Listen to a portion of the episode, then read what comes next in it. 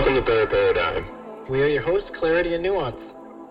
Third Paradigm is a digital third place, which is where people practice the art of conversation.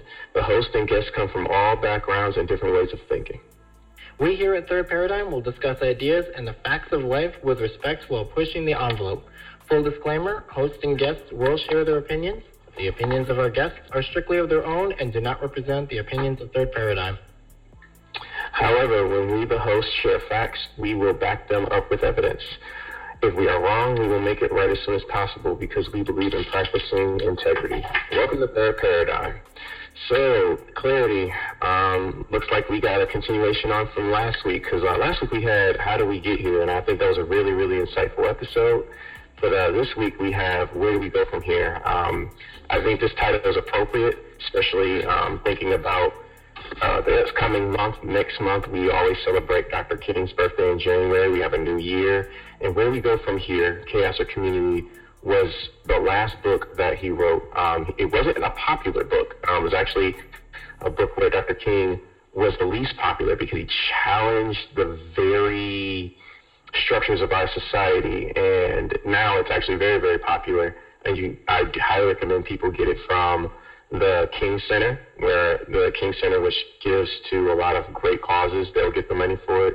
But uh, his book was not allowed to be printed for 10 years after he was assassinated, because that's how powerful the book was. So, uh, yeah, I, what do you think about that? That yeah. one's really good. Yeah.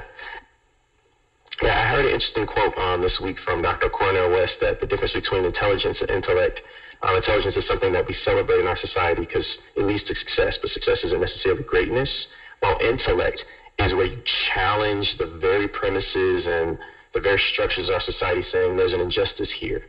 And I think that that's what his book did, and which is why a lot of people hated him. He challenged the unfairness and the injustice of poverty in society that has a lot of wealth, which we're experiencing right now.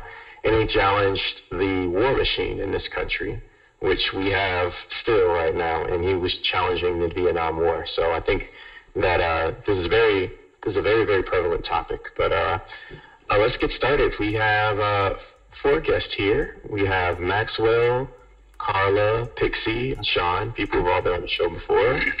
Welcome back. Yes, welcome back. Thank you for coming back. Hello. What up? What up, though? Awesome, awesome. So, uh, Claire, you got the uh, floor tonight for the uh, the icebreaker. So why don't you go ahead? Yeah, absolutely. So for tonight's icebreaker, I have a question for everyone.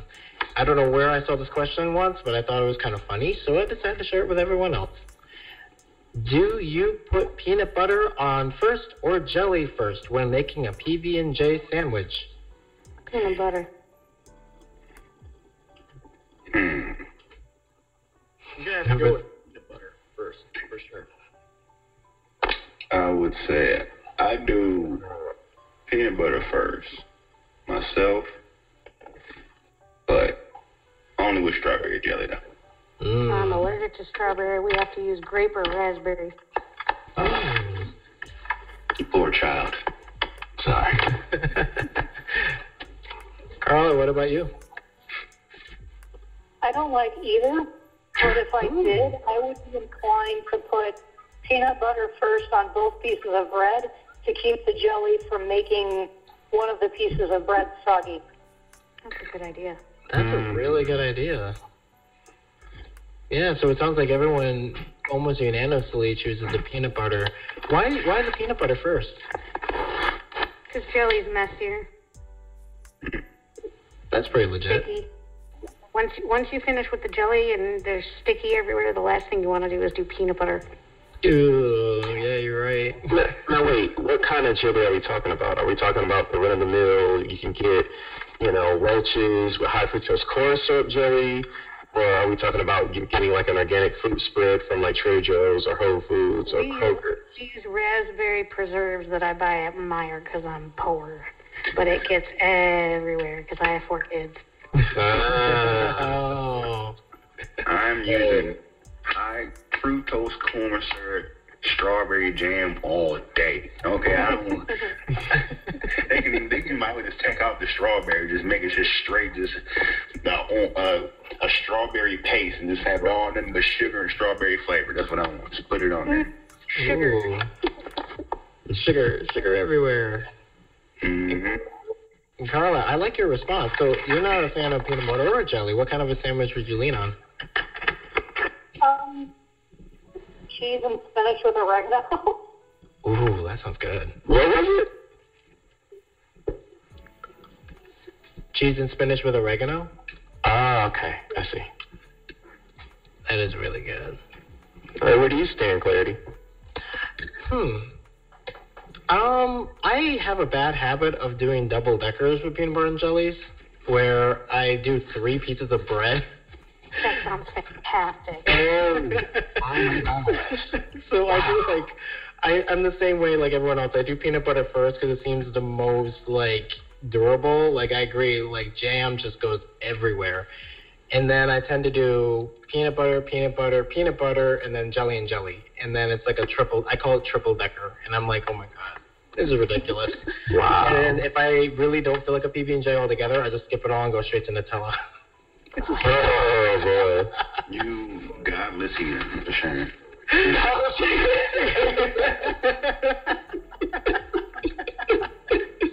You double decking and then you just skip the PB and J in general sometimes. Gosh, okay, okay. Wow. Uh, I guess I'll go. Um, I, I've tried both. I've always thought about doing the peanut butter first and then cleaning off. I usually use like an actual measuring tablespoon thing because I like to. I, I'm also I'm not the richest person, so I like to like spread my things out by the serving um, for my wife and I, and therefore I go to Trader Joe's. It's pretty like inexpensive for organic stuff for like their peanut butter and their um, fruit spread, which doesn't have like added sugar or anything. And so I get the raspberry and the superfruit or the strawberry. Um, they got different kinds. I highly recommend when it's in season their watermelon spread. It's awesome. Ooh. Yes, yes. It's seasonal in spring, summer, so please get it. Um, it's very light. It's awesome. Uh, and I've, tr- I I usually just don't want the jelly in the peanut butter, which is why I usually do peanut butter first. But I've done the other kind, and this kind of spread doesn't necessarily get it everywhere. I just kind of use the back of the the measuring tablespoon to like spread it around, and it doesn't get too soggy. So, Do you guys remember ever those butter? huh? butter? My grandma used to do that when I was a kid. She'd do peanut butter, butter, and jelly. It was freaking amazing. Wow. Butter, butter. butter and jelly. I do want to try Trader Joe's cookie butter because I've tried their cookie butter ice cream, which I must say is delicious. It's like imagine or ice cream with like the waffle cone in it. So I want to try their uh, cookie butter that you can spread on there. But um, that's the only other thing I wanted to try. Ooh, so good. Well, thank you everyone for weighing in on that icebreaker. That one, I don't know where I saw that one, but I thought that was a really cute icebreaker. So, with that being said, we can get started. Um, as we always say for our shows, uh, each question is going to be approximately about five minutes apiece in total, meaning it's not five minutes per person. We'll call on two random people and then open up to the floor for everyone else. And then, um, yeah, they're about five minutes um, long. If you're not answering a question, please mute your mic and announce yourself when you answer the questions. And with that being said, Nuance, would you like to take the first question? Yes. So, uh, question one. Looking back pretty much on 2020, um, before the pandemic, after the pandemic, do you feel 2020 has amplified what was already there as far as like the issues, the problems, the good things, the bad things in our society?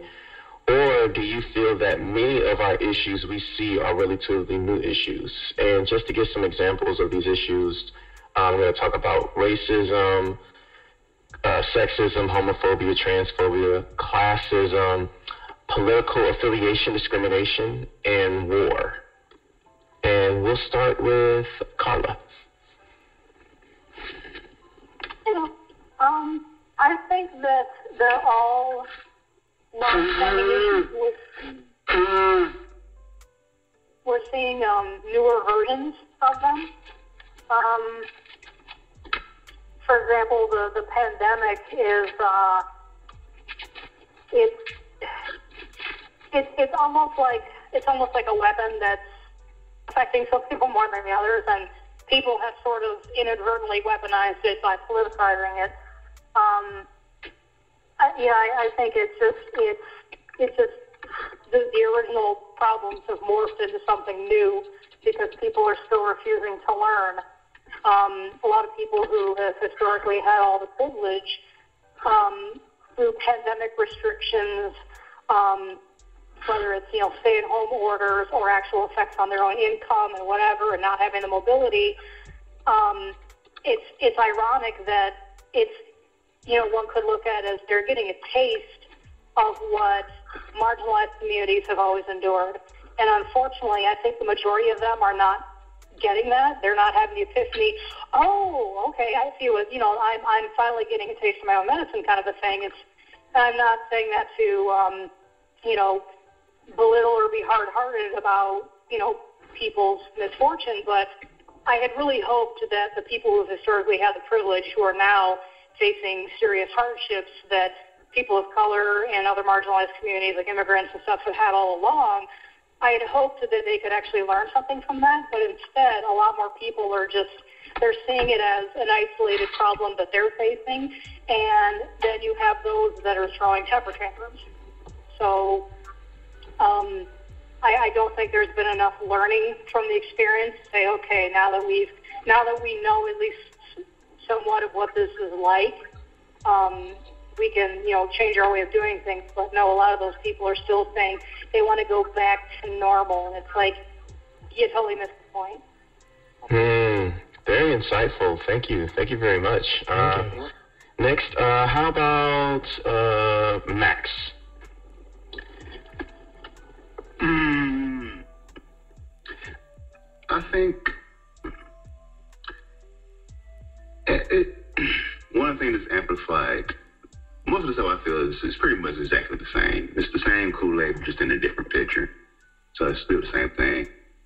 Um, dealing with racism is it's different. I mean, anybody gonna call me the N word out in public. I mean, some people have, but you know. But it's like more. It's still like a more quiet, subtle kind of thing that you just kind of see playing in the background and stuff like that. The, the one of the things I've seen that's been amplified the most is the the, the, the separation of the political parties.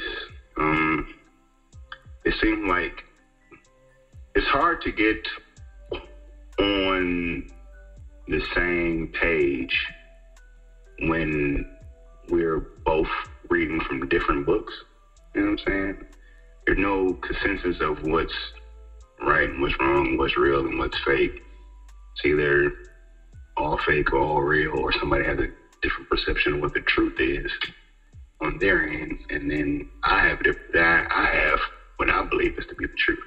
So it's trying to it's trying to battle people. It's trying two people trying to headbutt what the truth is, and nobody's coming away with pretty much anything. Um, the as far as the pandemic goes, it just it, it just proved it just proved to me that the concept that America built up, which is I believe its downfall, is this whole concept of rugged individualism. Like, as long as I'm doing me, I gotta look out for me. So you have people who have, I believe that kind of mindset has had, will have the people who like don't want to wear masks and stuff like that. They believe in this whole, this rugged individual thing. This like, but we all live in this world together. So you may not think what you do won't affect me. But as soon as you walk outside, whatever you do from that point on will affect somebody. Whether it's cut somebody off in traffic, give somebody the finger, bump somebody, do something else, or whatever. Whatever you do in this world will eventually affect somebody. Maybe not that moment, but somewhere down the line. Um, I just, uh, I don't know. It's most like I said, it's mostly the same to me. Especially with racism, it's just that's pretty much just standard American fare. You know, so that's how I feel. Thank you very much for sharing that. Thank you, seriously. And uh, you know what? Just for the sake of putting this out there, the one quote I've heard, um, and I will say that it's the second half of a verse, First John two, um, it's twenty one in the Message version of the Bible, and this is not to proselytize, but I've never thought I heard this better quote quoted. That it said to remind you that the truth doesn't breed lies. So just for the sake of everybody saying what is the truth, what isn't the truth, it, the truth is that which doesn't breed lies. And I think that is where we got to start off on the floor. So I just wanted to put that out there. No matter, what people's beliefs are, which I respect everybody, but I think we can start to say, you know, the truth doesn't breed lies, and we can kind of move forward. So, um, anybody else on the floor um, wanna wanna wanna take a shot at this question? Yep, we got about one minute left. Yeah, this is Sean here. Um, I think a lot of uh, a lot of new issues have um, have come to my attention through 2020, but I think that the issues have always been there. Um, overall, I think um, 2020 has um, made me see see things a little better. It, it made me uh, made my eyes a little wider and see things that I thought were not there. Hmm. That's a very good response. That's very good. And um, I agree. I agree with a lot of what everyone shared on this question because it feels that for most of us, we know a lot of these issues have been around, but there's also new perspectives that we never thought about that 2020 has brought out. So thank you so much for that one. So we're going to move on to question number two. Um, so, Nuance, you did number one, so I'll read number two. Um, I'm going to target this one, or not target, I'm going to direct this question to, let's do Pixie and Sean first on this one. So, number two, in a democracy, do you believe that there are situations where someone can be respectful and loving person, i.e., accepting someone, and not participate in everything that person does? Why or why not? An example would be supporting someone who takes a knee at the national anthem, but you choose not to take a knee yourself. Uh, so, Pixie, would you like to go first? Sure. I think um, it's going to be really easy to answer this question as a white woman because high privilege, but um, I think that lateral growth is important too. Um, I feel like if you are standing up and saying this isn't okay, others will follow even if they don't join you in that moment. And I think that's super important. Uh, we have to, have to, have to lead by example, no matter what other people, what choices they're making. That's very good. And what do you mean by lateral? I'm curious. Um, sorry. So like growth that is beside somebody else who's growing faster than you, if that makes sense. So if you're if I'm growing at a certain speed and changing at a rapid rate and someone next to me is changing but much slower, we have to I feel give people room to grow. That's really good. That is a really good, insightful way to look at that. Because some people may feel that they're far, like, I don't want to use the word farther along, but like there's some people who may know more and see the system or whatever. But oftentimes we forget that there are people who are completely new to these these issues, and it's easy to overwhelm somebody. So. Yeah, I totally agree because, I mean, you can't. You no one chooses what family they're born into, what place they're born in, what culture they're born in, but everyone can help how they were raised because that's what being an adult is. However, everybody does it at a different rate, and I think as long as people are speaking in good faith about where they come from and what they don't understand, we should give that grace to allow people to grow you know, to grow at where they are. It's like, um, does everybody remember the uh, privilege game where it's like if you came from a two-parent home, take 2 steps forward, or if you grew up in a two-parent home and one went to college or both went to college, take one step forward. If you grew up in a one-parent home, take one step back. Well, the reverse is true when if you grew up in hardship, you may be molded with more pressure before someone else to get the the the the, the excess of the coal out to bring out your diamond. And so some people are further along in that respect. So I, I really appreciate that answer. Very good. Sean, do you have anything to weigh in? Um, my answer is yes. Um, I think that I think there are a lot of differences in what others believe in, and just because someone doesn't um, fully 100% agree and participate in whatever that person is supporting, um, I guess that doesn't mean that they aren't a respectful and loving person. Is that what the question is trying to ask? Yeah, kind of like the idea Yeah. of I may not participate in X, Y, Z, but I still respect you as a person. That that kind of aspect. Yeah, like um, if I could give just a little background, what Colin Kaepernick did with the kneeling, it didn't start off kneeling. It started off with him sitting down during the national anthem with Eric Reid, and a Green Beret guy who happens to be white.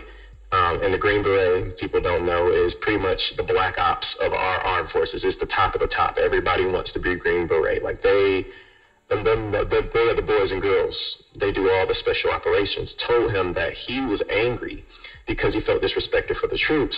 And he says, you know what? I understand your point about what's going on with black people and discrimination. So I ask you, don't sit, take a knee. Take a knee because that's what we do at the graves of our fallen brothers and sisters in the armed forces with the flag. And so that's what Colin Kaepernick did. He reached out, listened in mm-hmm. good faith, and they met somewhere in the middle. And he said, hey, will you take a knee with me? Nate Boyer said, you know what? No, I got to stand because that's my thing. I believe in standing with my hand over my heart, saluting the flag because that gave me inspiration and courage and whatnot. That, that was his thing. But he said, I will stand with you and support you next to you. And Shannon Sharpe, who's on Undisputed with Skip Bayless, who's a football player, he said, I don't want this litmus test for football players that they have to kneel or not kneel. As long as you can respect the fact that I'm kneeling, because I understand the flag means something different, even though this is really not about the flag. And that is where this whole kind of question comes from, and not just about a flag, but about people with different cultures in society, in our society, having different beliefs and different practices. Is there a way where you don't participate with someone, like I don't get drunk with my friends, even though I'm not against drinking? does that mean that I'm a bigot against people that drink? You know, you see what I'm saying? Like that's that's where the question comes from. Mm-hmm. Okay. Yeah, I, I mean, I definitely agree with that. I think someone can support X, Y, Z, but not particularly participate in it.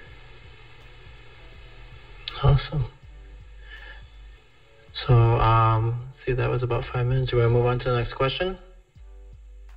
Yeah. So um, unless you, you don't think we have maybe another minute for it? Uh, let me check. Uh, we got. We can put in one minute left. All right. We'll open that to the floor. Yeah, Max or Carla.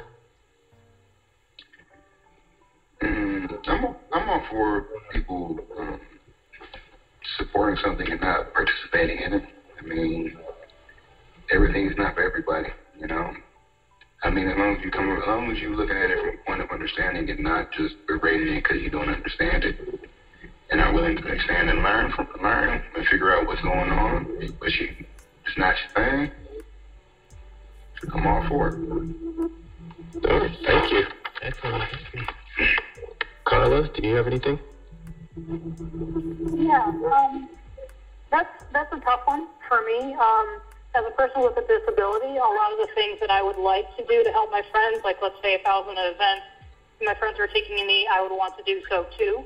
But for me, because of my disability, it would be physically impossible. Um, and also, like say going to rallies and things like that, it wouldn't be possible for me to put in the kind of physical effort that would be required and things like that. So for me, that just that means that I have the responsibility of being more, I guess you could say, creative with how I demonstrate that I believe in the same things and that I'm doing it in spirit, even if I can't do it physically.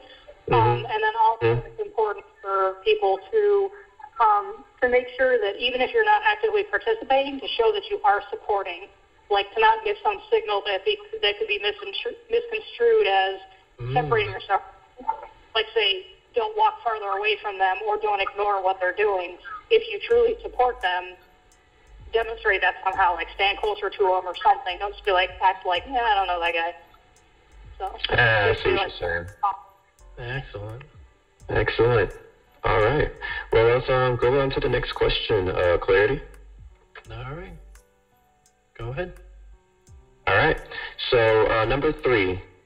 Yes. So, number three, how can we economically move forward as a nation? And when I say economically, you it, you take your pick. Um, uh, we try to find take one that someone hasn't done before when you answer this question. Um, one, or rather, you know what? I'll pick. Uh, we, the, the, the the, the topics we have are ways of supporting small businesses because we have the small business community on here while confronting major corporations as monopolies.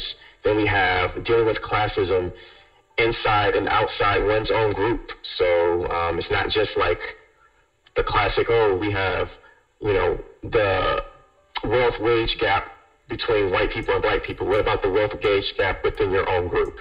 Um, healthcare, then housing, uh, wages in relation to production, because we don't talk about, we talk about a living wage, but what about how in the past you used to get paid based upon how much you produce and it was a lot closer until after Dr. King was killed. Um, education, and then lastly, technology and automation and war, because those three things go together. So uh, I want to start with Sean. Um, how would you deal with things economically when it comes to technology, automation, and war? And also with wages in relation to production. How do I? Like, how do you think we, how do you think we should move forward as a nation when it comes to economically, when it comes to technology, automation, and war? Let's just start with that, that one. Um, such a broad, broad question. Well, um, I think one thing we can move forward with um, technology um, is to bring well awareness of um, small businesses. I feel that um, I think Mhm. technology doesn't really help the small businesses out as much as it really should. I feel Hmm. it's poorly catered to uh, big corporations. Um, I, I found it increasingly difficult to find uh, small business to support during this pandemic and not just going down to, I don't know, like Subway or something to get like a, a sandwich. I feel that um, I feel that they're kind of swept under the rug with technology. Um, automation.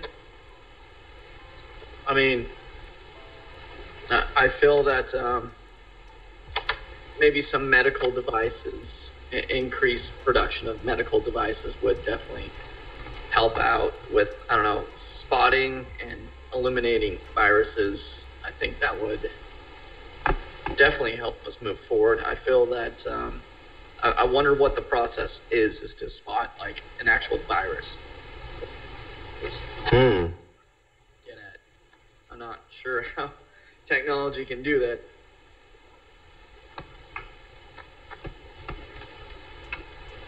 Okay, and on the war front, because um, like we have a lot of drones that are being used to kind of automate our war effort. Do you feel that that's a moral issue as far as like being so disconnected when we go to war, um, and wars that are being done in our name as citizens? I'm sorry. What's the question? Like the question is, when it comes to like you were talking about technology helping small businesses, that would be a good thing to help our economy going forward because our economy has changed through the pandemic. And then we talked about how automation could uh, help spot viruses, and that could help us economically. What do you think about war when it comes to our economy? Do you feel like the technology we have makes it easier for us to go to war and we're wasting more money, or how do you feel that war fits into how we move forward as a nation and helping our economy? Do we think that we are in too many? That we make, too, um, or not enough wars, or the wars for the right reason, or wrong reason? Um, I feel that we definitely put a lot of money into war. Um, I feel that um, the government definitely spends a, an absurd amount of money into a war that we aren't necessarily fighting, but also keeping this country safe from other foreign corrupt countries as well. And that also goes into cybersecurity. There's a lot of attacks that occurs that the public doesn't really see. And that's something that you know not not a lot of people really think about. Thank you. Thank you for bringing that up. I, I actually didn't think about that myself. And we actually just had a technology break supposedly this week. Uh, so from the president's Twitter. So, uh, all right. And let's move on to, uh, let's move on to Carla. Uh, what do you think about um, how we move the economy forward as a nation when it comes to wages? Um, I remember reading something a while back. Um, a number of economists, who of course nobody wants to listen to, say they always try to find ways to discredit them. Um, there are some people who argue with concern that, oh, if you raise the minimum wage, it's everything else is going to go up and up and up and all that. And it's just going to, it's not going to solve anything. But um, one of the economists, I wish I could remember his name. I read this like I don't know five or seven years ago. He made the point that the true minimum wage um, has not risen in proportion to inflation. Basically, the minimum wage, as it was in like the 70s, was however many dollars an hour. If if the minimum wage had truly risen in proportion to price increases, minimum wage would be at least $15 per hour by now. But what's happened is companies have gotten so used to making that much more profit. And it's like, how much profit do you really need? You know, you, you just you increase the gap, you know, between the rich and the poor.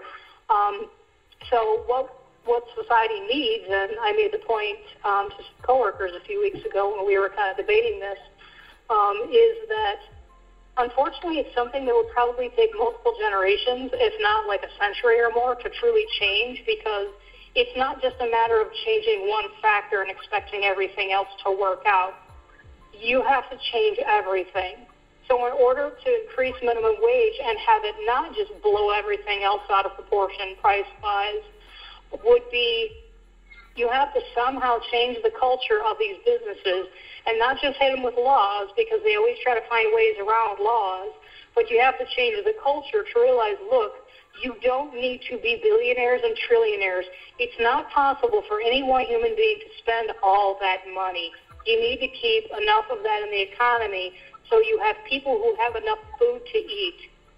That's, you know, rather than having who don't have enough food, and then people like the dude in charge of Amazon who's who's approaching trillionaire status. It's like he's one person with a family of however many people. There's no, I mean, that, that's more money than some nations have. So Mm. there's it, yeah, it's this. It- It's a system-wide thing. It's no easy answer of just changing this number, that number. It's like all of it and the mindsets behind it all need to change. Thank you. That was very well said. Thank you. That is. That actually leads us to our next question. That was like perfect timing on that one. Uh, yeah. Um, Like legit. I mean, my gosh, like, you kind of hit two for one because you dealt with the wages, but you also dealt with like big corporations, and then Sean, you dealt with like small businesses and what. Like, yeah, technology is not used to help small businesses. You all are kind of hitting our questions without us even asking. you guys are awesome. My gosh, That was amazing. um, so that actually leads us to the next question because we can dive deeper into that one. So we're going to leave this one open to the floor. Um, so what, and anyone can jump in on this one. Anyone can. Um, what do you Yeah. believe is needed to build a culture of democracy? Yes, please. And the, the floor is open. Yeah, I'd like to ask uh, clarity. this question. I'd like to hear response. hmm Oh, you want clarity to answer it? Yeah. Oh, oh, well, okay. well, talk about democratizing power. All right, clarity, you, you're on the floor. all right, all right. Well, thank you, Sean. Um, wow, cool. So, what do I believe is needed to build a culture of democracy? Well, I think personally for me, like one of the things that comes to mind is really defining what is democracy. Like in a perfect world, from my personal perspective, a democracy to me is kind of like, and, and I don't know exactly the exact wording of it, but um, it's written in the Constitution for Canada, is that they look at their citizens as like a mosaic, that every single one of these groups of people all are individual communities, but then they contribute to the bigger mosaic picture of Canada. Um, we grew up a lot with the belief of we were a giant melting pot and everyone comes from all over the world and they all kind of mix and mingle and come here. Well, my college professor um, kind of challenged that belief, and I never even thought of it this way, is that they said that when you think of America as a melting pot, when you're melting things, they become more part of the whole. And to some extent, they lose part of whatever that thing is. Like, say, for example, if you're melting, like, I don't know, like cheese, the cheese will melt and mix into your soup. It will still be in there somewhere, but it will be mixed with something else. And um, based on our history with the country, it is an idealistic idea that everyone can come here and just melt into the into society. I really like more of the idea of the mosaic is that people can still crisscross culture, people can crisscross ideologies, and um, but still have that uniqueness that makes each individual special. But when you take a step back, you can see the entire picture. So when it comes to a culture of democracy, I think what it boils down to for me is we have to understand our history that is to me probably one of the biggest foundations is if we keep attacking and looking at the issues we see today and not look into where is all this coming from we would never know how to get to the future and it goes back to a filipino proverb that i, I heard once and i hold it very very close to me and it goes ang hindi marang luminong sa pinanggalingan ay hindi makararating sa pagkukunan which means he who does not look back to his roots will not reach his destination and i believe it was a quote from jose rizal and to me, that is probably the first and most critical step is to start looking backwards and see like how did we get to this point to begin with. So it goes back to like last week's episode of how did we get here. And then I would say it boils down to okay, so now all the things are on the plate, everything is out on the table from 2020.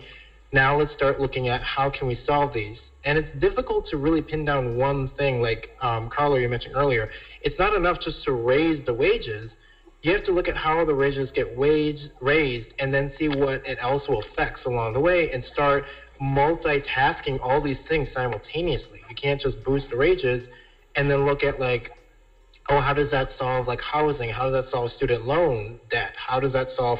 Because we need it, I agree, but I do feel that it goes again into that everything, every cog in the machine plays a critical role, and you have to keep looking at how do they interact with each other.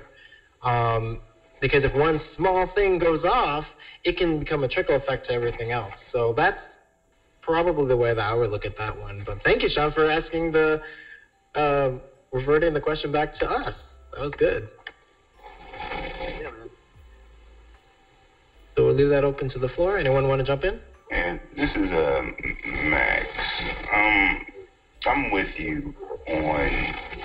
I think one of the key things is is we need a better understanding of our country in general. You know, because throughout history, there's a lot of holes, should we say, and history is written by the victor. So why would you put anything in it? I mean, you're gonna put things in there that are negative because you can't. You certain things you just can't leave out, but you're not to tell the complete makeup of what made this country to be. Um, and then again, uh, I'll also go to um,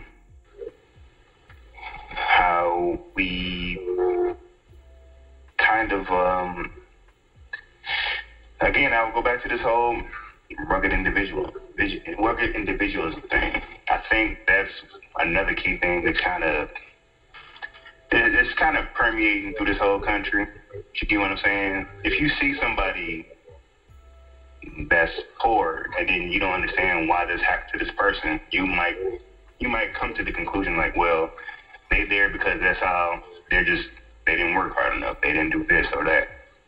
And a lot of people, and I'm not gonna say all Americans, but a lot of people tend to just overlook those in need and who are searching for help. And if we take care of the bottom, it'll raise everything up. That's what I believe. Um, is really good. Uh, there's also one more thing. Um, we have to. I think another thing that can help, like, we need to get a better coalition of people like the lower class and middle class people together. And I think one of the things that, especially with uh, black and white people, is one of the things like with poor black people and, and poor white people is they see they conflate the things, the problems that are in black communities as black. Some, not gonna say all of them, but some of them conflated with black culture when that's just part of being poor. So like guns, drugs, violence, and all that stuff. It's deal with poor people. If you take, if you raise everything up for poor people, then you'll get rid of a lot of crime. You know what I'm not saying you're gonna get rid of all crime, but it's better than just having poor people dealing with poor things, you know. Thank you very much for sharing that. We got about one minute left on this question. Um, we'll leave it open to the floor for any last minute.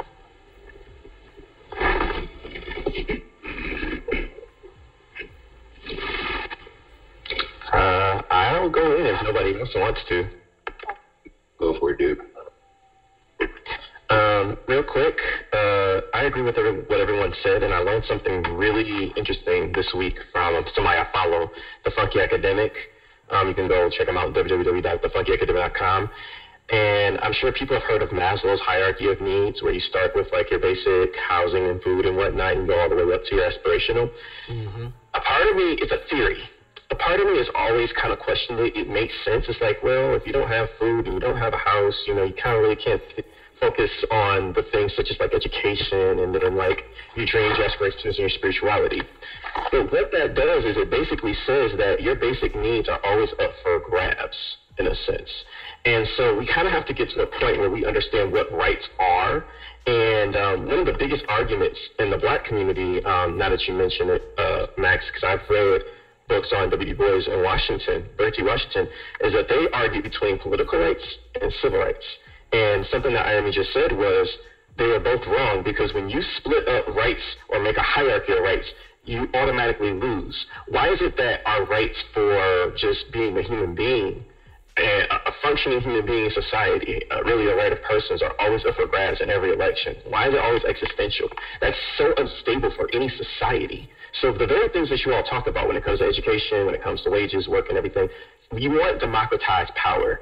And democratized power doesn't just mean um, equal division of labor, meaning that women get paid the same as men, which feminists are right about, definitely. But we never truly talk about, even in feminism to a degree, the division of risk. And the division of risk is where you have a lot of classism in it too, where the rich folks say they take the risk, but they actually shoot push off the risk to all of us that produce things, which is where the real power is in those who produce. And then they make all the money and yet you push off all the cost. So we need to make sure that we're not putting one right over another right. You need a right to clean water just like you need the right to vote in order to be a functioning member in your society. And that's the bottom line. And if you always go to where everything's ca- existential, you calcify things. You make it to where tyranny will be the option as long as it supplies your housing, your health care, your food. I mean, that's how Hitler came to rise after World War One. It's because he was willing to guarantee those things. You can have health care and you can have a market economy and you can have tyranny and fascism. So you have to change the culture. That is true. I totally agree with that. And part of the change in the culture also is um, having cultural competency, where I know what to not say to a white person as, you know, or I know not what not to say to a black person or an Asian person that would rub them the wrong way if we're both middle class or um, working class, which unfortunately too many people in the upper class work against those folks. You need to start to see that you rather pay for freedom through your taxes for the government to work for everybody than get paid to be held captive or be paid or pay to be held captive if you're working in lower class. And then our upper class brothers and sisters who really do want to do good, they may not know better. They have to learn that they're being paid to hold other people captive to keep a status quo. So those are the things that I think that are necessary. That type of language that's straightforward, no matter what the issue is, whether it's healthcare, environment, housing, war, we, we are all either going to pay to be free, which is a group project, because regular individualism shows that it doesn't work because freedom is a group project. You either pay to be free or you will pay to be held captive or pay to hold somebody else captive or pay to be held captive. So that's my input.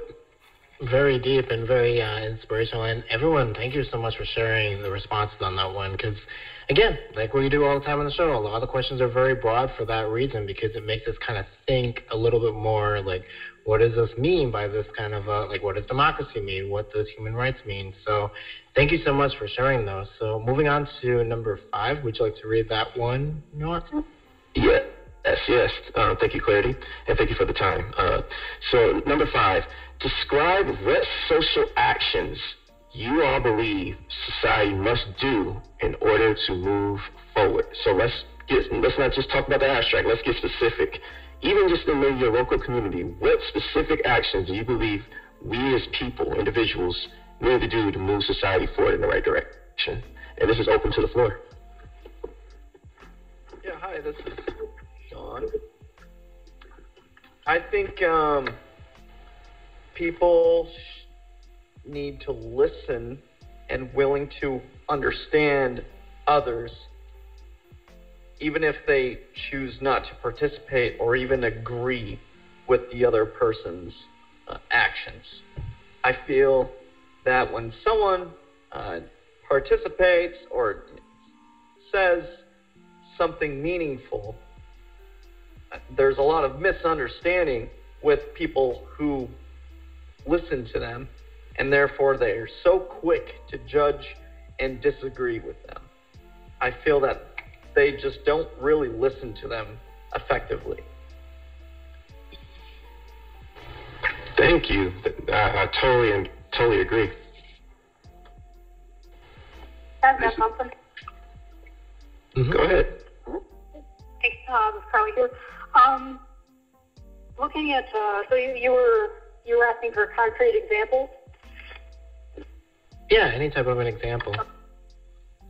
Um, for me, um, for me, uh, one of the things is um, I'm, I'm going to quote um, author Robin DiAngelo, who wrote the book White Fragility.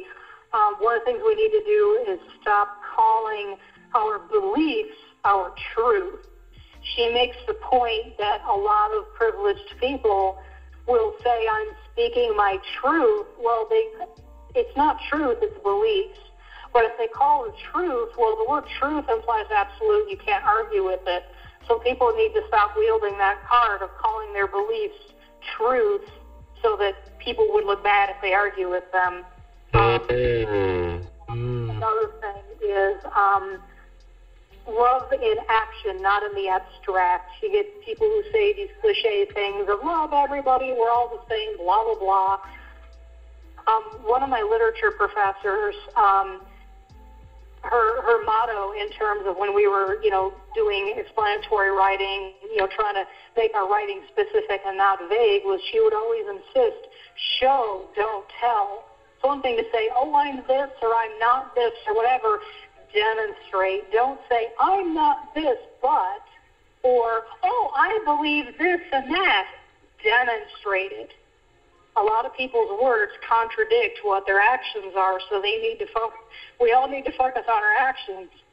Um, so basically, demonstrate our beliefs, not continually try to verbally convince people because that just goes nowhere. Um,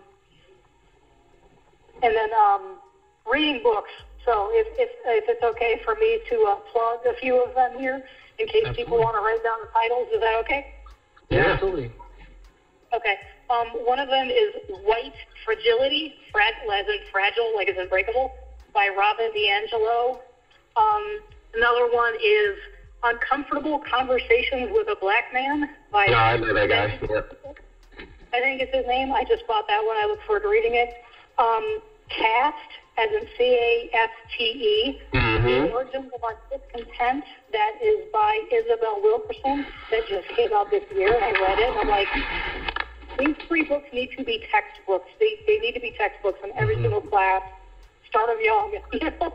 So, um, you know, especially in the pandemic, if we're people who aren't very connected online and you don't have as many opportunities to talk to people for a while, the very least we can do is read books. It's like take it as an opportunity when you're spending more time by yourself to read books about these issues, and then that way you're more informed when it, when you do get to actually talk to real people again.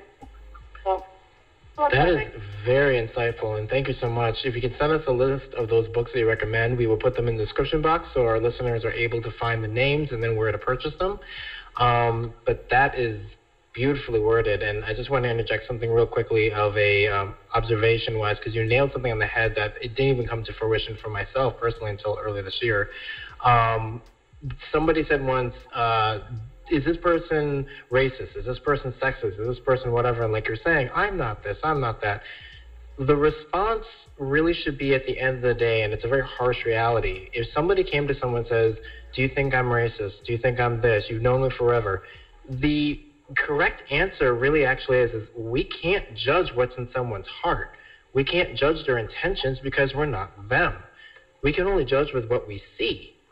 So you hit it, you hit it on the head very well because I've heard that a lot where people would say, I'm not racist because I have a black or a person of color, insert name, family, friend here. And while the intentions again may be good in all aspects of it, it's a harsh reality is that people don't know who that person is.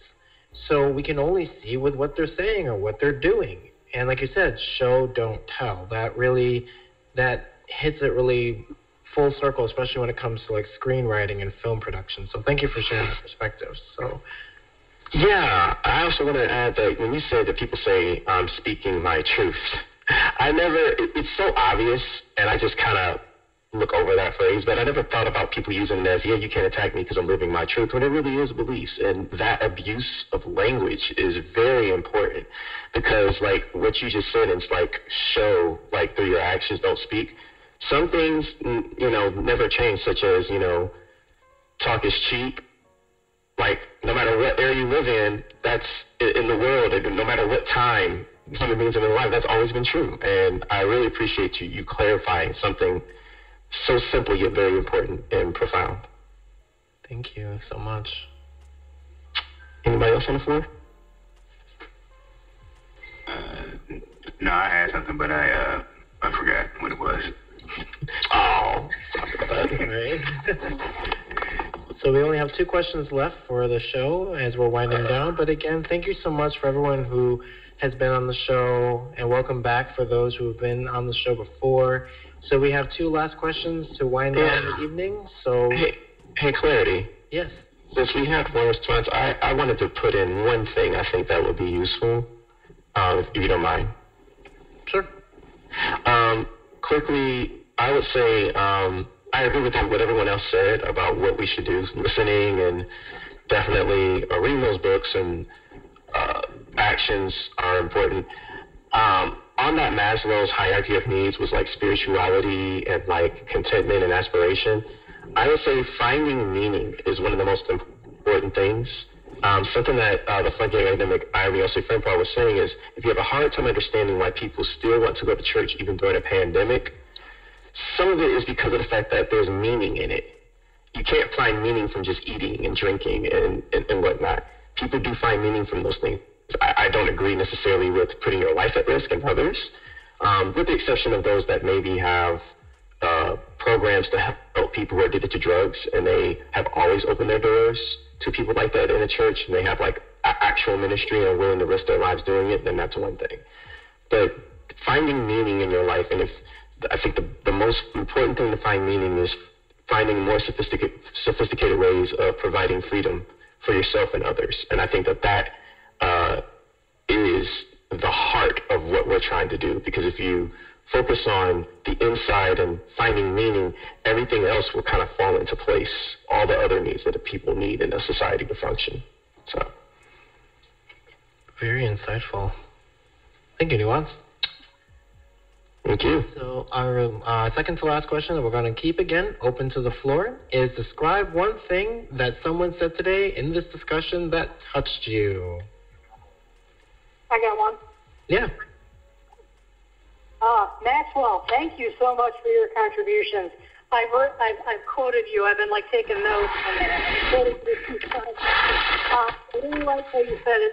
It's hard to get on the same page when you're reading from different books that that is a great way to start. You know, people who argue things that oh we're all on the same, and it's like like as though everybody you know, the, fallacy of the level playing field. Like we've you know we've touched on that from a new number of different angles.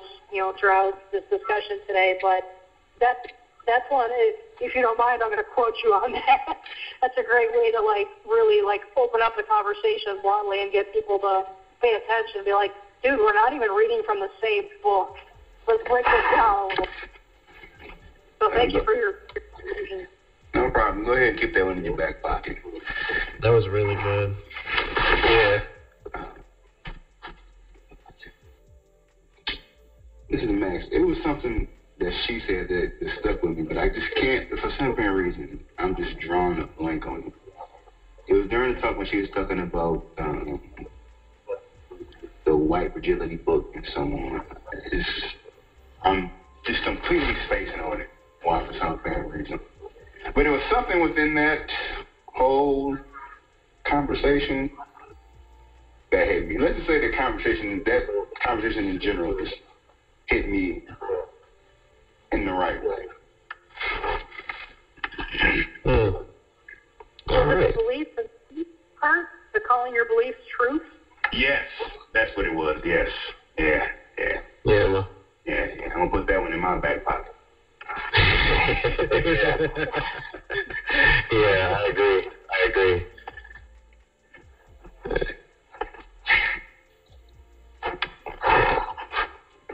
Yeah. Uh, thank you. Um, I want Go ahead, to say thanks to Maxwell for contributing to, I think it was, do you believe situation?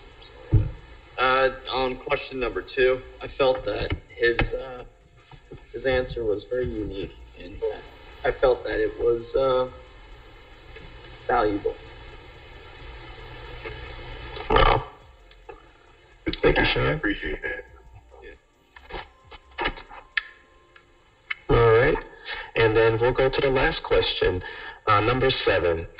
What was it like sharing um, open perspectives in this way? And the floor is open for that question. Uh, this is Max. I'll go first. Uh, it, it's it was very interesting because a lot of the ideas I, I usually spitball it with me and my my brother talk about stuff like that, and I never really know how people outside of him will take it. Um, so it's like saying it out to other people that I don't really know is uh good man how they receive it and I see how they're taking it pretty well. Seems like a good, good barometer at least I'm on at least I'm walking down the right path, you know what I'm saying? So yeah, yeah I like it, it's good. Thank you. That's that's the purpose of this show. I'm I'm, I'm happy to hear that. Thank you. Anybody else? Yeah, this is uh, Carly here. Um, I just want to thank you guys for doing this because, I mean, especially now when, I mean, some people are more connected during the pandemic than others. I mean, you know, whether it's online or they're, they take more initiative with reaching out to people. And uh, um, me, it's, I've always struggled to do that. So I've spent a lot of time by myself and, um, you know, not, not going online and things like that. So whether I'm actively participating or simply listening on Sunday night, this is this is filling a very important need for me, and I imagine for anybody who's listening and really resonating with what everybody on here is saying. Um, you know, I can close my eyes and feel like I'm sitting in in the living room with all of you, and I just want to say thank you because these conversations. I mean, everybody's speaking very well in terms of, you know, having, you know, the, the clarity of their ideas and what they're saying and everything, and um, just really, really lining up heart to heart and being able to, you know, and, and also to um, to build on each other's statements. Um, and like and like uh, like you said, you know, using one answer, hey, that kind of springboards into our next question, or someone saying, yeah, what the person before me said, uh, you know, uh, I've got something to add to that. So I really appreciate how, you know, even though we're we're taking turns, it's not like we're all kind of you know throwing in a conversation. It's not like an informal conversation at a coffee house or something. It's a lot more structured. but it still feels like a conversation. You know, it still Thank feels you. like we're all collaborating. We're not just each saying our soundbite in a vacuum. So I appreciate that you guys have structured it such that that that we could do that. That we feel like we're cooperating and not just oh no, it's this person's turn and that person's turn. We're we're being actively influenced by each other, and I like that.